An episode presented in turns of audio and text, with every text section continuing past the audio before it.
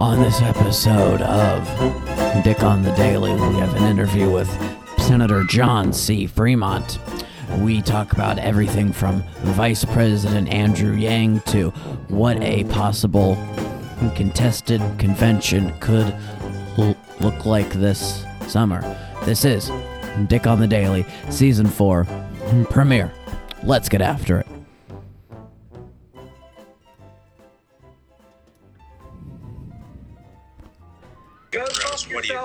You gotta figure.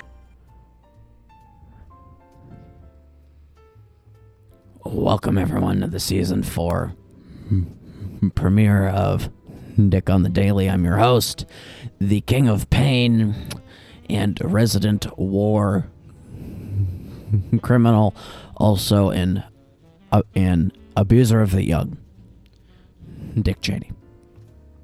Uh, we have a very special episode with uh, independent Democrat, according to his Twitter bio, uh, former senator and Republican presidential nominee uh, John C. Fremont.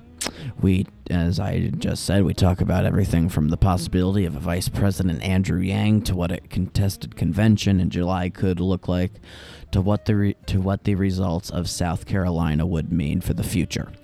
Uh, we have all, we have all of that and more right now. Welcome back, everyone. We've got uh, former Senator John C.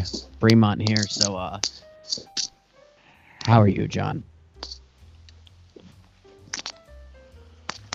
Uh, I'm doing pretty good. Just looking through the headlines recently. Things look like they're about to get exciting, I'd have to yes, it, it does look like uh, that. Now, uh, what uh, relevance do uh, you think that Iowa and New and uh, New Hampshire will have to the to the uh, final results of the Democratic primary?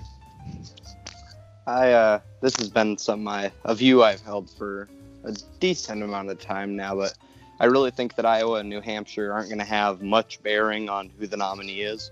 I feel like uh, the first time Iowa was important was 1976, back when Jimmy Carter won Iowa.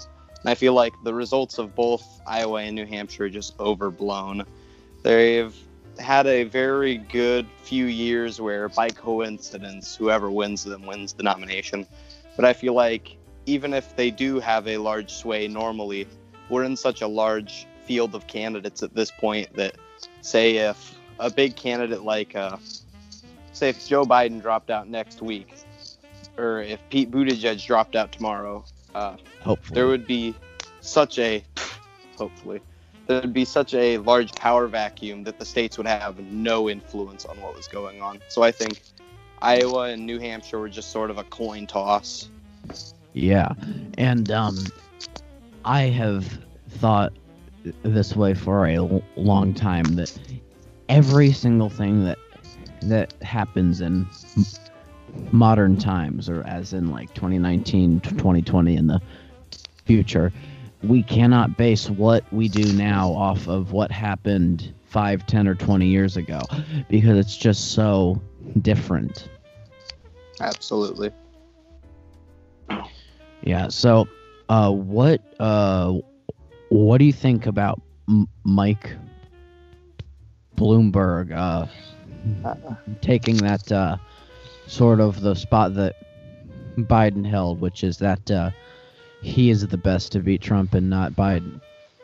Uh, I I wouldn't say that he's taken the best spot. I mean, uh, Biden had his own problems with uh, race on the debate stage, but I think Bloomberg's got a lot more of a problem than Biden. So I think Biden's still in command of the moderate vote in one way or another of defeating Trump. But I do think what we're seeing is kind of concerning with Bloomberg. I mean, I have no problems with him personally. I agree with many of his policies. I mean, he's just your basic saccharine and sugar uh, moderate. He's just trying to appeal to normal everyday people, mostly people who don't know what's going on. So I think that while he probably has taken a few digs at Biden's votes, and he is concerning seeing someone being able to buy their way through the election, I don't think he'll have a very big hand in making or breaking the Biden campaign. I think he's mostly just a character in political theater currently.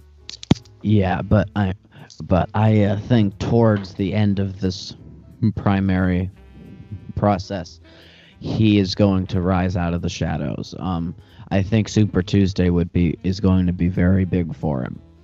Um, but I think at the end, how I mean, how it's almost been, it'll be a three or four way contested convention.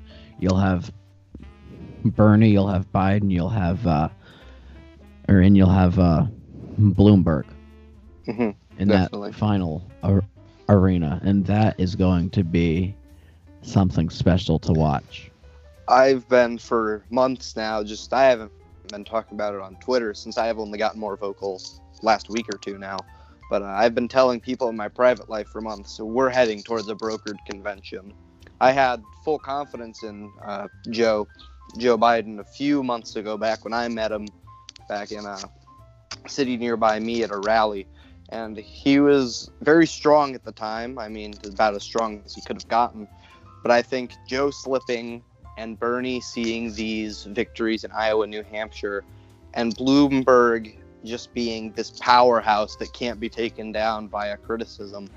I think I agree with you wholeheartedly. We're going to see a convention just like in 1976 or just like in 1980, where you have a small list of candidates, most likely Bernie, Biden, and Bloomberg in that order, a rogues gallery of sorts who are sitting at the convention with the super delegates sort of willing what's going to happen. I think it's going to be something special, of course, like you said, but I think it's going to be one of the more important political revolutions, if you will, of the more recent years.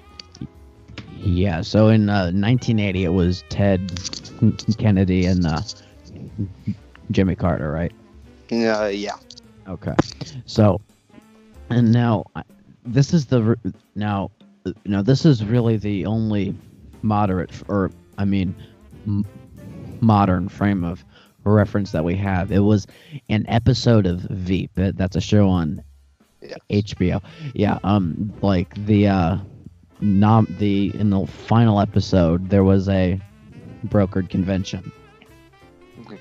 So I mean that um, like that's the, really the only idea for that we, we could get for uh, July. But Yeah. I mean, part of me th- and there and I've been saying this for the last few weeks now that the Democratic Party has a question to answer.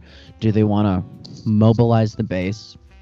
Which I mean, I really think that by mobilizing the base, they nominate Sanders, and he Yeah. has a one term, and then he, and then a red wave sweeps in nationally up and down the ballot, or we nominate someone like Biden or Bloomberg, who, who have had their troubles, might not get all the young people out, but they will get out the the the vote every year Trump Republicans and Mhm. moderates, and, th- and that will go for an up and down the ballot blue victory. And I think the the second option is the most important. It's like Absolutely. it's like when you see a product like an iPhone, like, and you see it a week before Black Friday, and you say like, "Hey, I really want this iPhone now, but if I wait a week, it's I I, I can get it for even less money." It's kind of like that Yeah. thinking.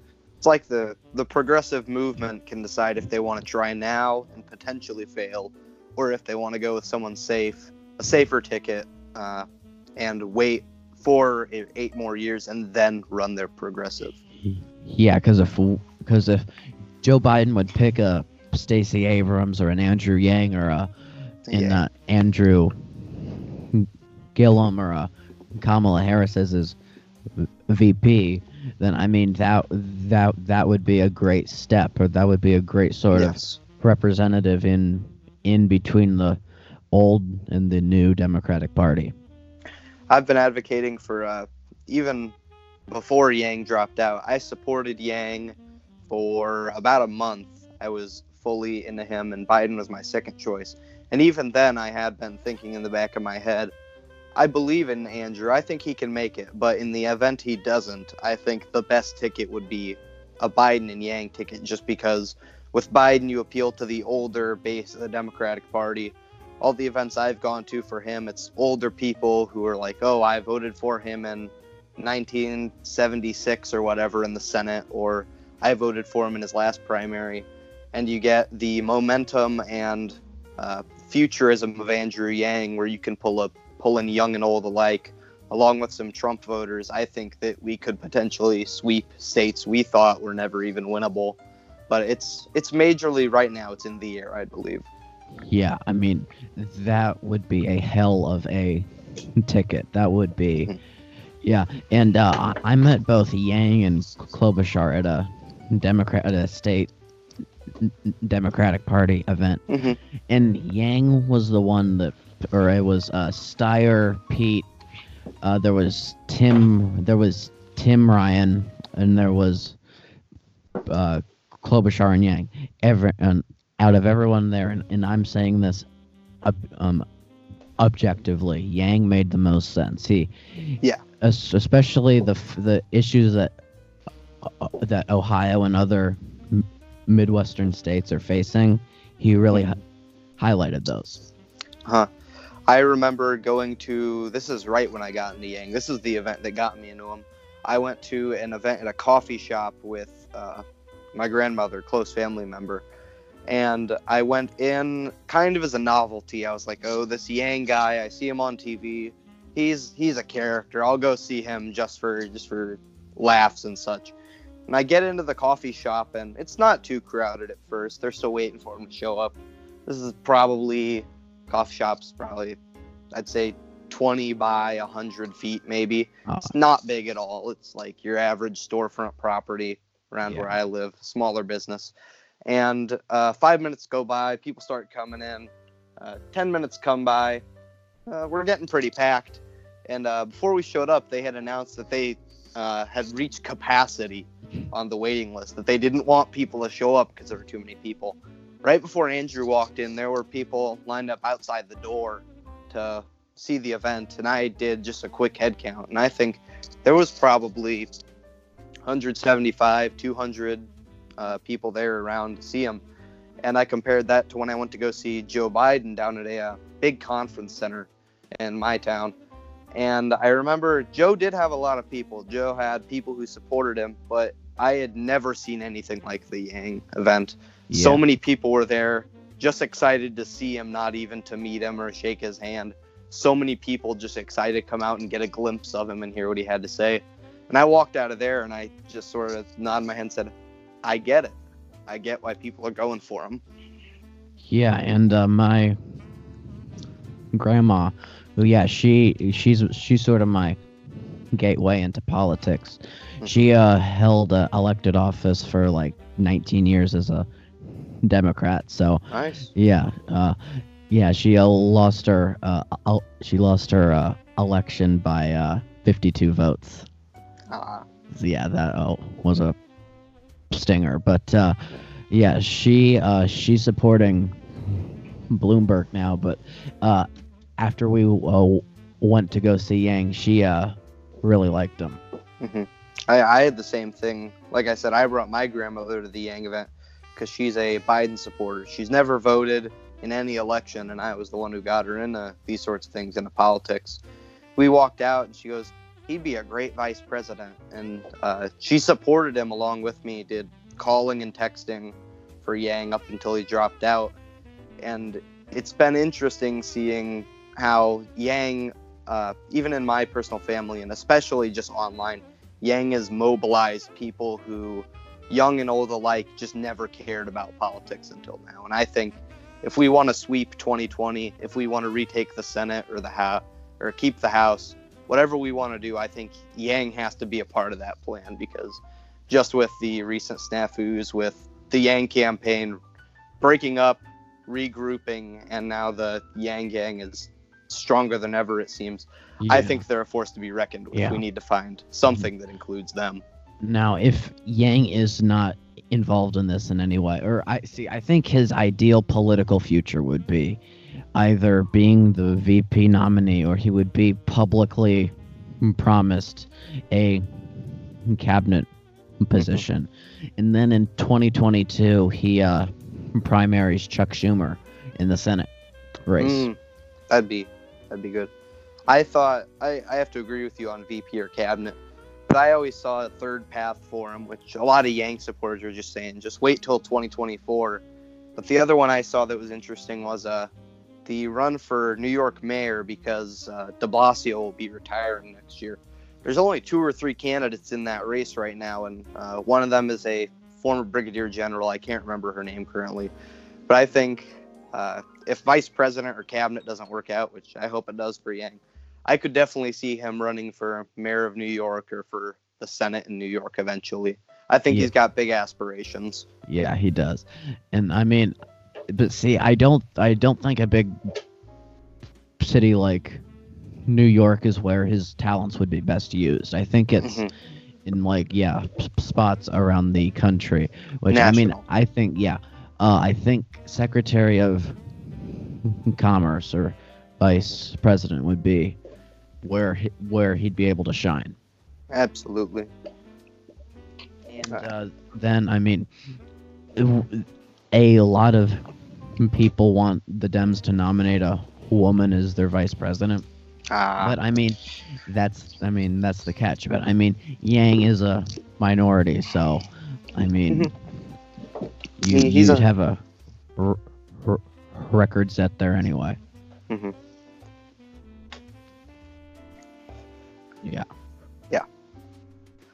I, think definitely Yang should, at the very least, like you said, be considered for some sort of office, whether it's in the cabinet or if they just let him become some sort of organizer of some sort. But as I said earlier, I think Yang is one of those people, a lot like, uh, a little bit like Mayor Pete. I'd say Yang has much more of a say in things just due to his, he has a very large crowd that is unique to him. I'd say he's just like a few other candidates in the race where if we want to build an effective coalition, Yang's one of those people you got to cut in big time. Yeah. Um. Yeah. I mean, as as we've said, I mean, I think I don't I don't know if it's right to say he's our only hope, but he's a pretty big. He's he's a big bet for many Yeah. people. But and I mean, but Bernie, I mean, he's I mean, he he would be too much of a risk. He That- could mobilize the base, but then I mean, in tw- in 2024 or even 2022, because in 2010 the uh, Republicans they absolutely swept nationwide office. because Obama made leftist promises I know. that weren't realistic. Which And, that's I not a mean- knock to him. If we if we were to do that and we'd get absolutely trounced we'd in 2022 we'd lose the house we'd fall into an even deeper hole in the senate i mean Absolutely. that just wouldn't be good. And i mean and everyone thinks that the democrats have never held a big majority in the senate. Back in i think 2006 we had a 57-41 hmm. majority. So i mean I think even just to get a 51-49, which I think would be the most realistic thing, because I, I think we'll get Susan Collins' seat and we'll get uh, Cory Gardner's seat and we'll get. Um, there were a couple more. I thought I uh, had seat out in Arizona, Mark Kelly yeah. is running for it he's against he, uh I forget. McSally, Martha McSally. Yes. Yeah, uh, he's uh, yeah, just he's amazing, and I and I and I'm really betting that we get uh, West Virginia too, hmm because uh, they have a great guy, uh, Richard Ojeda, who's like the essence of a guy from the South. Oh, Ojeda. I don't know how to say his I, I don't know how to say it. I just know him because he was one of the first Dems to run for president, and Yes. 30 seconds later, he was like, "Nah." Yeah, he dropped out in like January of last year. Mhm. hmm I mean, when I first heard of him, I thought he was a Republican just because he had that accent, and you know, Mhm. yeah. So I uh, the that bombshell story that I was talking about uh, is that uh, there is a m- movement among Republicans in South Carolina to vote for Bernie Sanders in the primary. And the reason, the first reason that this is possible is because uh, there's an there's something. Yeah, it's open. So, and since there's all this talk about South Carolina being Biden's last hope, which I I would say it it's I'd it's, agree. it's either going to be the the start of the start for him or the start of the end for him. Mhm. Um, that they are going to like if they they're trying to start a mass a mass movement to vote for Bernie Sanders. I I'm gonna get I'm gonna cut you straight. I'm gonna give you my honest opinion here. I don't have very much faith in uh, in a Republican effort to try and nominate Bernie Sanders, especially in South Carolina. This isn't a knock to Sanders or his campaign personally, but just from what I've seen, I mean, South Carolina, very very diverse state, of course. Uh, down south, obviously, but I mean, it's in the name. But I'd say that while there are a small group of Republicans who are going to be willing to go out and gun for Bernie, that way they can attempt to win the general. From what I've seen in South Carolina, and I do not live there, mind you, but just from what I've seen online and from what I've heard from some friends who are in high school Democrats, to me it's looking as if more Republicans are going to cross lines to vote for Biden because while there is going to be a minority of Republicans who are going to take the critical thinking to sit down and gather people and be like, hey, if we nominate Bernie, we might get an easy election, we might not. Yeah. But I think they are outnumbered significantly by Republicans who are thinking, by God, if this Bernie guy gets in, we're done for. And I think there are going to be enough Republicans scared of a Bernie presidency to help uh, boost Biden past the post, along with his uh, very large support with African Americans. Yeah, um, he and uh, a notable endorsement that Joe Biden has is the mayor of uh, Atlanta. hmm So yeah, and I mean that that would really be a good scare tactic for Republicans. I mean, it's one like, do you not like how your party's being run now? But imagine if our whole country gets taken over by a socialist.